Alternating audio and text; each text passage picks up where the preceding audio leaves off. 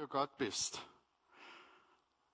Dass du ein Gott bist, der alle Dinge in seinen Händen hält und wir uns auf dich verlassen können. In allem, was wir tun, in allem, was wir erleben. Du bist ein mächtiger Gott. Vater, wir wollen das für uns in Anspruch nehmen, dass deine Macht über alle Mächte geht. Dass deine Macht über alle Dinge geht, die uns begegnen, über alle Situationen. Du bist ein mächtiger Gott. Amen. Ich mache ja gerade Epheserbrief und äh, heute im zweiten Teil möchte ich drüber reden, stärker als du denkst. Gott ist stärker als wir denken. Wir sind alle hier und wir sind eigentlich brav, oder? Wir sind lieb, wir schlagen uns nicht, wir führen keine Kriege miteinander, wir schlagen keine blutigen Nasen, aber oft haben wir doch blaue Flecken an unserem Körper. Flecken, die durch irgendwas herrühren, die auf unserer Seele liegen. Und manchmal haben wir den Eindruck, die ganze Welt hat sich gegen uns gestellt. Wir fühlen uns ohnmächtig und drohen dabei, unseren Glauben zu verlieren. Ich weiß nicht, ob es euch manchmal auch so geht, dass man sich ohnmächtig fühlt. Dass man sich fühlt, wie wenn man nicht mehr weiter wüsste. Jeder von uns kennt Nöte und Probleme. Und die Nöte und Probleme resultieren oft aus dem heraus, was uns eigentlich am meisten Mühe macht aus zwischenmenschlichen Konflikten. Oft haben wir sie vielleicht uns auch selber eingebrockt. Aber ich möchte heute über etwas reden, was man vielleicht nicht so gerne in den Mund nimmt, aber es gibt außer zwischenmenschliche Probleme, gibt es auch noch Probleme oder, oder Dinge, die von außen auf uns reinkommen, wo die Bibel uns klar sagt, hier ist jemand anders am Werk.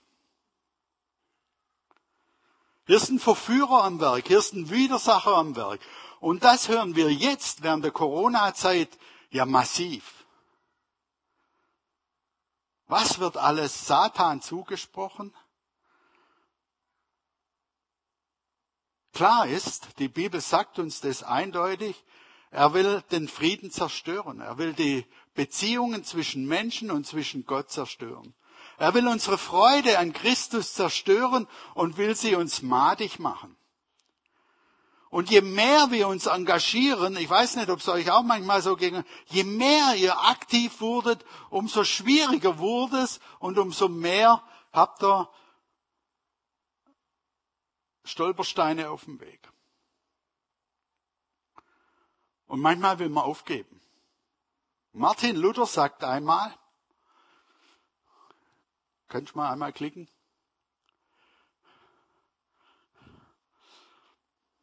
Martin Luther sagt einmal, wer keine Versuchung kennt, was weiß er denn schon?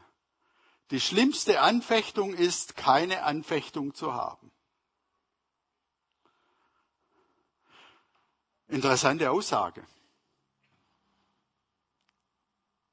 Umkehrschluss wäre, wenn du keine Anfechtung hast, stimmt etwas nicht. Ich weiß nicht, wie es euch geht, aber ähm, ist schon ein harter Spruch. Natürlich frage ich mich auch, warum muss es dem immer so Angriffe geben, die wir nicht einordnen können? Im Vater unser beten wir, erlöse uns von dem Bösen. Und ich habe so einen Schlüsselanhänger, weiß nicht, ob er da, der erinnert mich immer dran, da steht Vater unser drauf. Und ich habe mir zeitlang angewöhnt, immer wenn ich den rausgezogen habe, habe ich kurz Vater unser gebetet. Einfach als Hilfestellung. Und da kommt, erlöse uns von dem Bösen. Und das können wir übersetzen, gib uns nicht dieser Versuchung preis, sondern erlöse uns von den Schlichen des Teufels. Halten wir also am Anfang fest, es ist nichts Außergewöhnliches, wenn du und ich Anfechtung haben. Es ist was ganz Normales und da braucht man nicht den Kopf in den Sand stecken, sondern es ist normal. Es ist nichts Außergewöhnliches. Anfechtung und Versuchung, Zweifel gehören zu unserem Glauben als Christen dazu. Im Jakobusbrief lesen wir folgende Verse. Meine Brüder und Schwestern, nehmt es als Grund zur Freude, zur reinsten Freude, wenn ihr in vielfältiger Weise auf die Probe gestellt werdet. Also nicht nur ein bisschen Freude, sondern reinste Freude und vielfältige Freude. Denn ihr wisst, wenn euer Glaube erprobt ist, führt euch das zur Standhaftigkeit.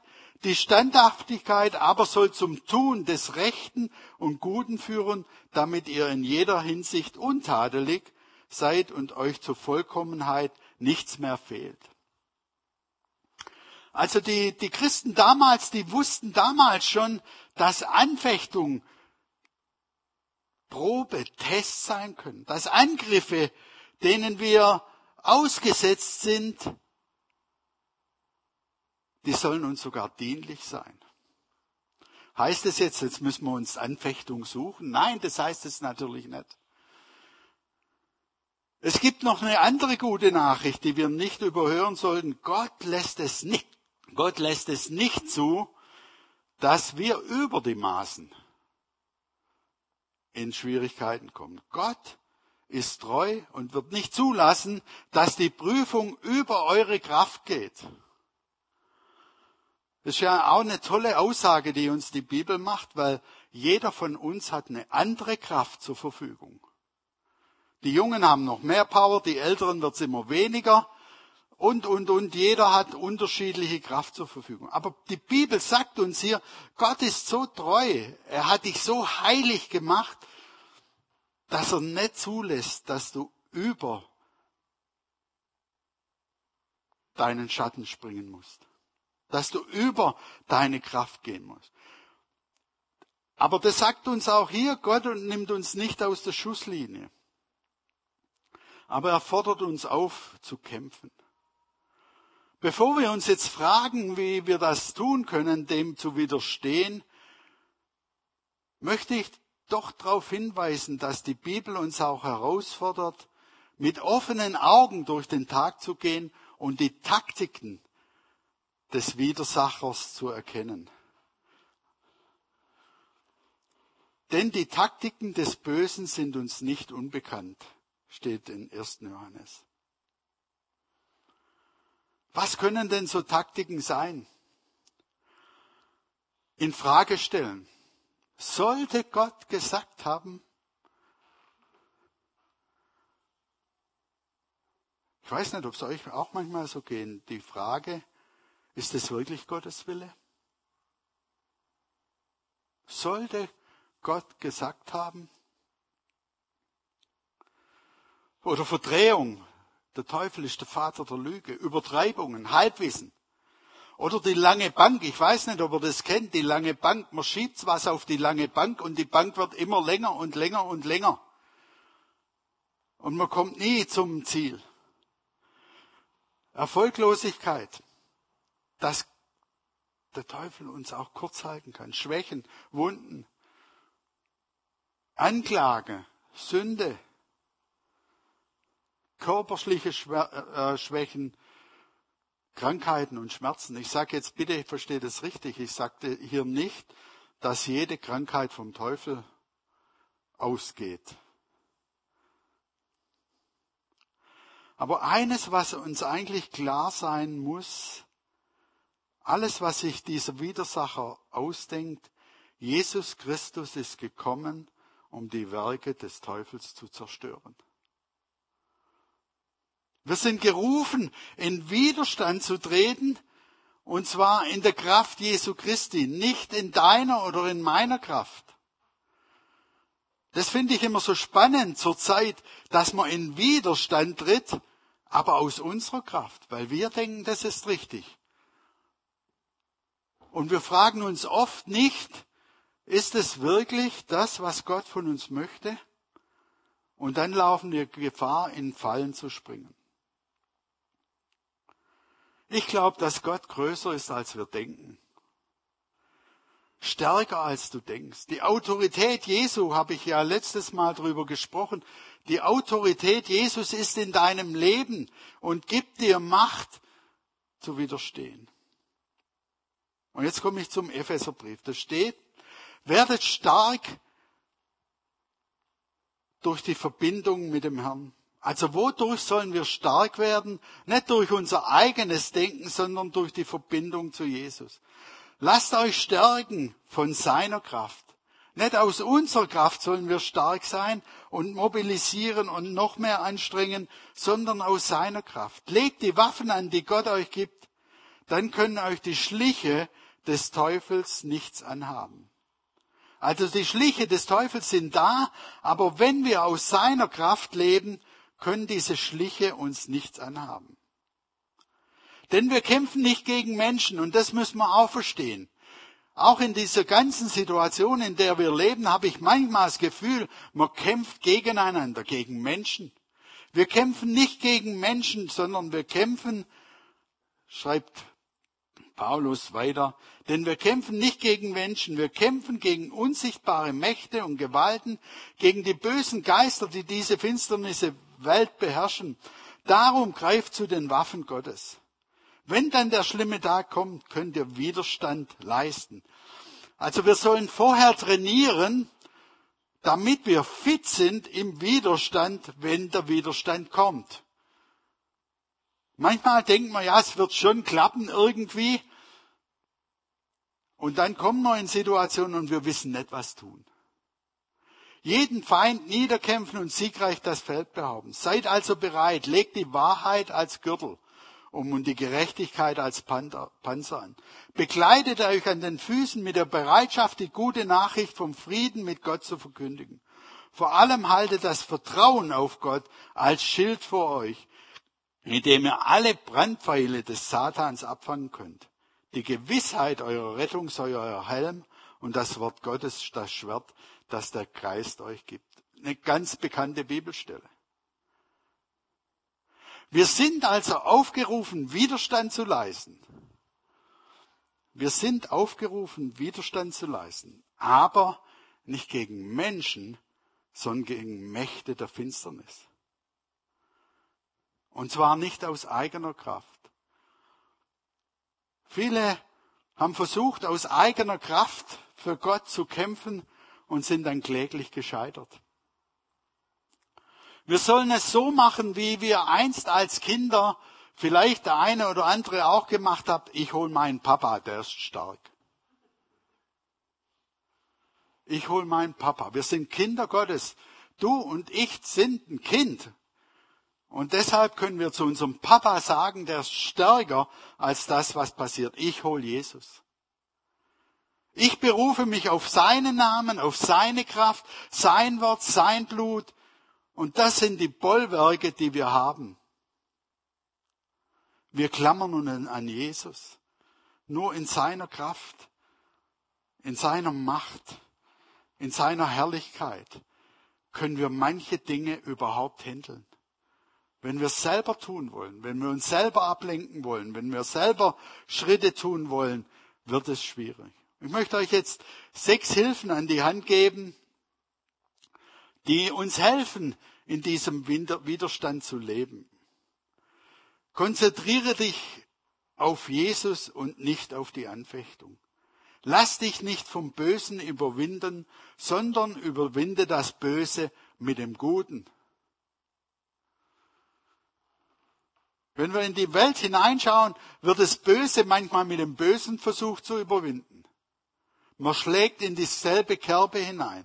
Aber diese Bibelstelle sagt uns aus, wir sollen mit dem Guten überwinden. Und was ist für uns das Gute? Für uns gibt's nur ein Gutes, nämlich Jesus, der für mich und für dich am Kreuz gestorben ist. Auf was konzentrieren wir uns? Auf was konzentrierst du dich, wenn Anfechtung kommt, wenn Druck kommt? Konzentrierst du dich dann auf dich? Oder konzentrierst du dich auf Jesus? In dieser Bibelstelle zeigt uns das Wort Gottes, wie wir in Zeiten, in denen wir äh, meinen, alles spielt gegen uns, handeln können. Was ist dein Blickwinkel? Mit welcher Brille guckst du auf deine Lebenssituationen?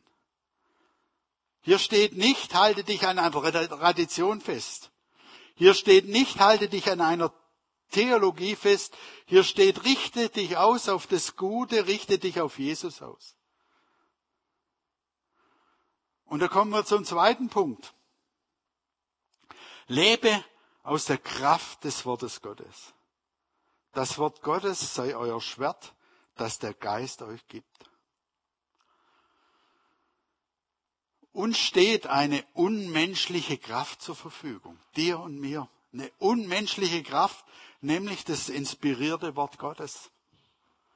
Die Bibel es ist eine Kraft, die Leben verändern kann. Und da müssen wir Kraft hinein investieren. Da können wir jetzt unsere Kraft hinein investieren. Kannst du dich mit dem Wort Gottes verteidigen?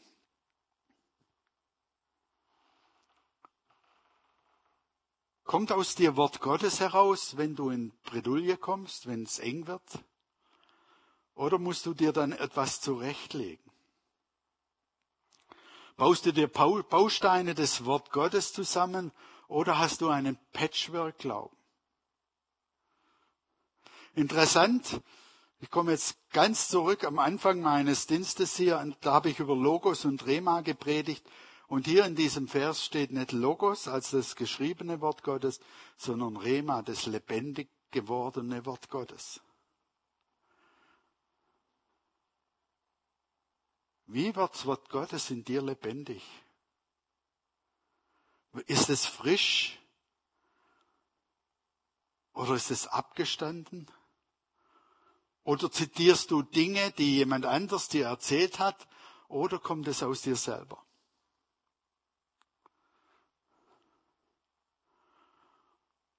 Dann leiste Widerstand. Leiste dem Teufel Widerstand und er wird vor euch fliehen. Wisst ihr, was hier steht? Hier geht es nicht um Wegducken oder sich verkrümeln, sondern um Widerstand leisten. Erst wenn wir aktiv werden, wird er vor uns fliehen. Wenn wir uns wegducken und in unser Schneckenhaus zurückziehen, dann hat er uns im Griff.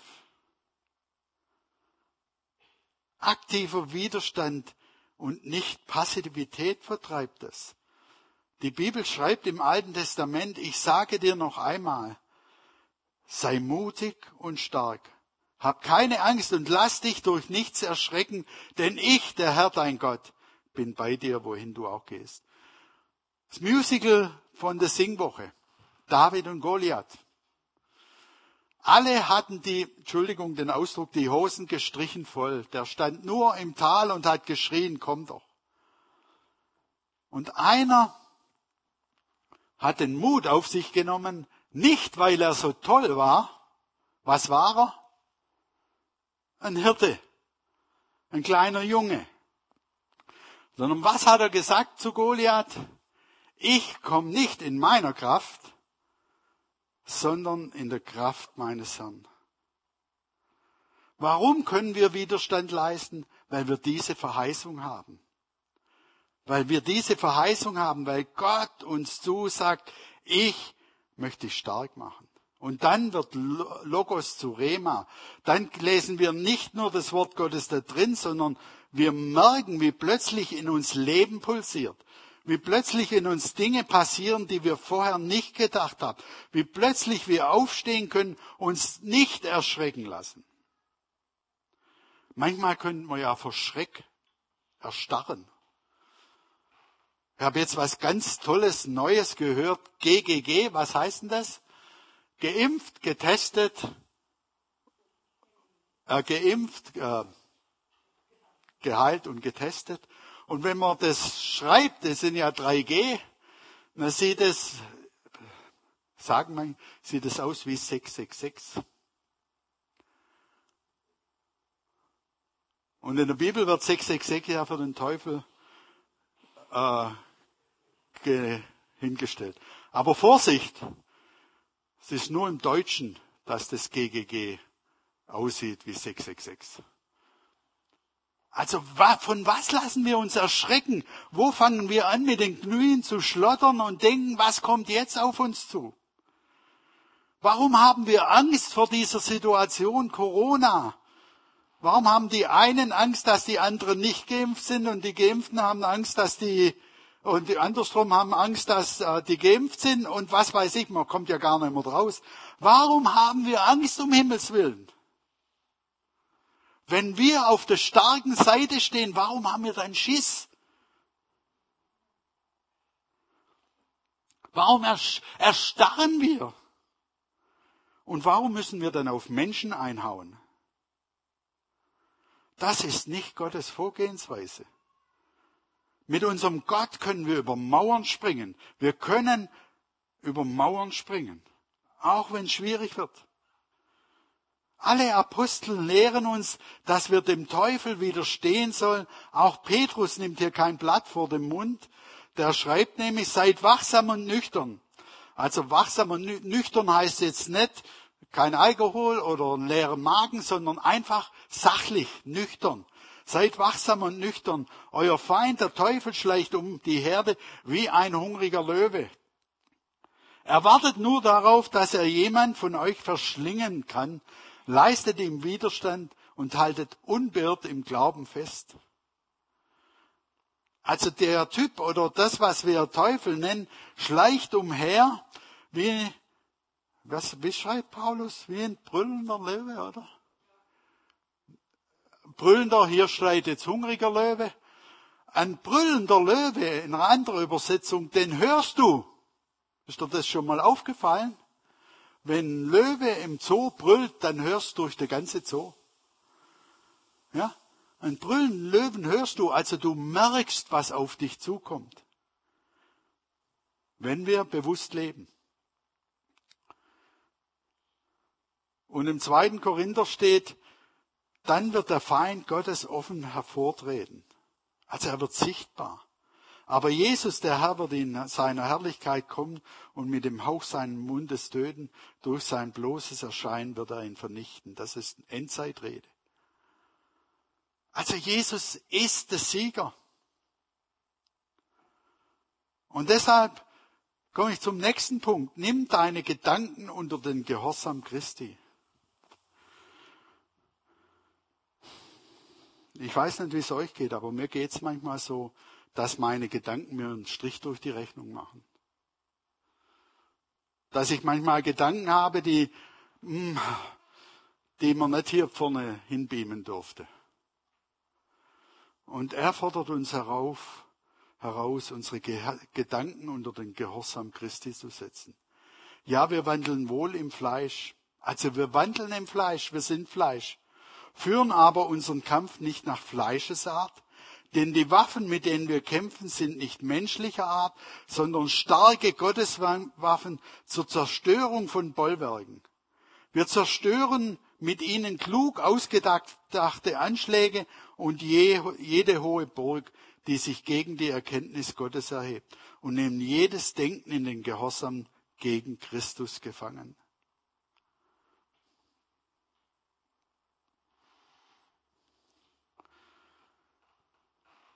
Wie gehen wir mit unserem Denken um? Wie gehen wir mit unserem Denken um? Ist unser Denken geprägt, wie hier steht, aus Fleischesart oder menschliche Art? Oder ist unser Denken geprägt durch Gottes Kraft, durch Gottes Waffen? Wir können keine Burgen erobern. Wir können keine Bollwerke zerstören. Aber dieser Gott, der in uns lebt durch seinen Heiligen Geist, komm wieder zum Anfang, der dich heilig gesprochen hat, möchte diese Heiligkeit dazu benutzen, dass wir in dieser Welt einen Unterschied machen können. Die Waffen des Geistes reißen alles nieder. Sie nehmen Gedanken gefangen, die sich gegen Gott auflehnen. Unser Denkvermögen soll Jesus untergeordnet sein.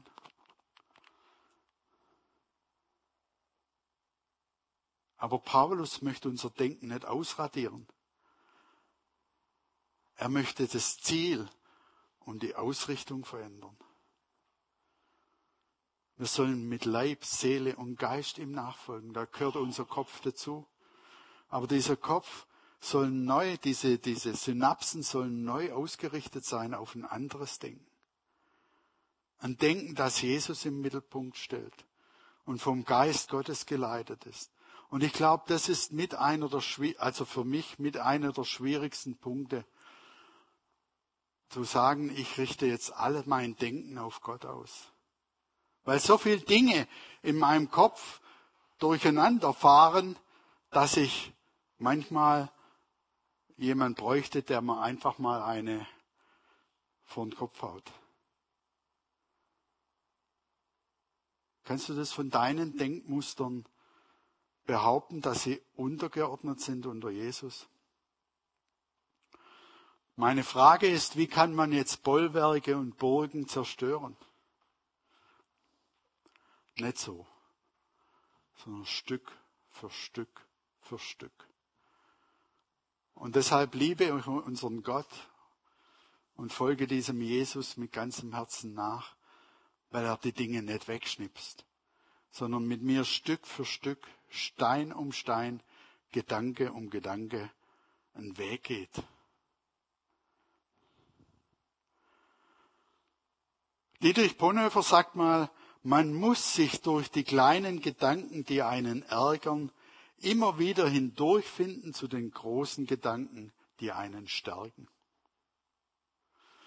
Man muss sich durch die kleinen Gedanken, die einen ärgern und die einen nerven und die, einem, die einen stinken, durchbewegen,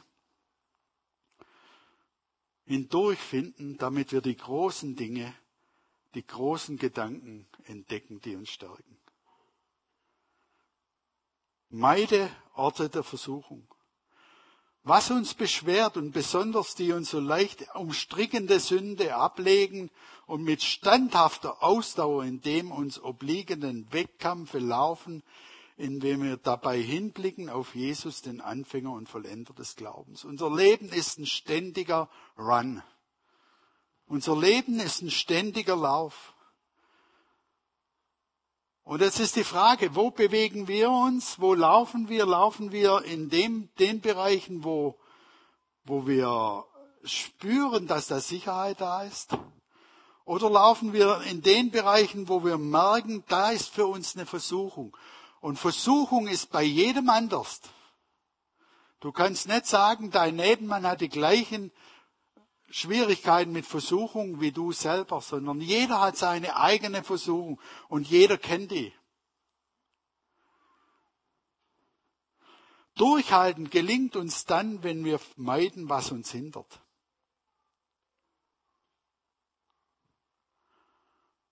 Was und wem setzt du dich aus?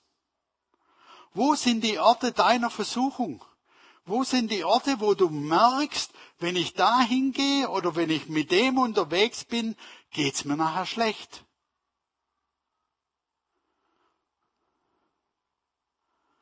Was sollten wir ablegen im Kampf um unser Leben, um auf der Siegerseite zu sein? Das, was unser Leben schwer macht, sind oft nicht die äußeren Umstände. Es sind die Gewohnheiten, die Ticks, die man sich so angeeignet hat, die unsere Versuchung beinhaltet. Es sind unsere blinden Flecken, die wir nicht kennen, sondern die andere sehen. Und jeder hat von uns blinde Flecke in seinem Leben. Sind wir bereit, die Bereiche ins Licht kommen zu lassen? Denn erst im Licht hat Versuchung keine Möglichkeit mehr. Erst wenn wir im Licht wandeln. Die Bibel macht uns deutlich, dass unser Lebenslauf kein Sprint ist, sind wir froh, sondern eigentlich ein Marathonlauf. Wir laufen und laufen und laufen und laufen. Letztendlich sollten wir immer stärker werden mit jedem Kilometer, den wir laufen. Und es ist ein Wettkampf, sagt uns Paulus hier. Und jeder Punkt, der uns von Jesus trennt, hat Konsequenzen in unserem Leben. Und mein letzter Punkt, Suche Gemeinschaft mit Christen. Einige haben sich angewöhnt, die Gemeindeversammlungen fernzubleiben. Das ist nicht gut. Vielmehr sollte einander Mut machen. Warum? Weil wir alle im selben Kampf stehen. Es gibt, gibt keinen besseren oder schlechteren, sondern jeder hat Kämpfe in seinem Leben. Ob du jetzt da oben stehst oder unten sitzt oder im Livestream teilnimmst. Jeder von uns ist betroffen. Und wenn wir unsere Dinge selber handeln wollen, viel Spaß. Dann werden wir genau in die Falle laufen, wo der uns haben will, der uns zerstören will. In der Gemeinschaft ist der Einzelne sicher und bekommt mehr Schutz. In der Offenheit und Ehrlichkeit anderen gegenüber können wir unseren Schutzwall hochziehen. Wenn der andere weiß, wenn der andere weiß, wie ich denke, wenn der andere weiß, wo meine Schwachpunkte sind, wenn der andere weiß, wie ich mich fühle, dann wird es eine Macht und eine Kraft ausstrahlen, die eigentlich das ausmacht, was Gemeinde ist. Eines muss uns klar sein. Wenn wir auf der Seite des Siegers Jesus Christus stehen, haben wir Autorität und Kraft und Macht. Nicht weil wir stark sind, sondern weil er, Jesus, stärker ist, als wir denken. Vater, ich möchte dich bitten, dass du uns das bewusst machst in allem, wo wir gerade leben. Dass es eigentlich für uns nur ein Ziel gibt, nah bei dir zu sein. Zu spüren, wie du bist, zu, zu erleben, wie du mit uns umgehst. Das Heilige in uns abzuspüren, das Heilige uns zu merken damit wir den Dingen, die auf uns zukommen oder aus uns herauskommen, Widerstand leisten können. Und Vater, ich möchte dich heute Morgen für uns alle bitten, dass du uns zu starken, mächtigen Jesus-Nachfolgern machst. Nicht, weil wir so klug sind oder so toll sind oder alles wissen, sondern weil Jesus den Sieg am Kreuz schon errungen hat dass du uns zu kleinen Davids machst, die vom Goliath stehen, mit einer Steinschleuder bewaffnet. Nicht mit zitternden Knien, sondern weil wir wissen, wir sind in der Kraft des lebendigen Gottes unterwegs. Lass uns das für unser Leben spüren. Möchte ich bitten, dass du heute Morgen jedem Einzelnen begegnest und ihm zeigst, wie stark du in ihm lebst, wie mächtig du in ihm bist. Du bist stärker und mächtiger, als wir denken. Amen.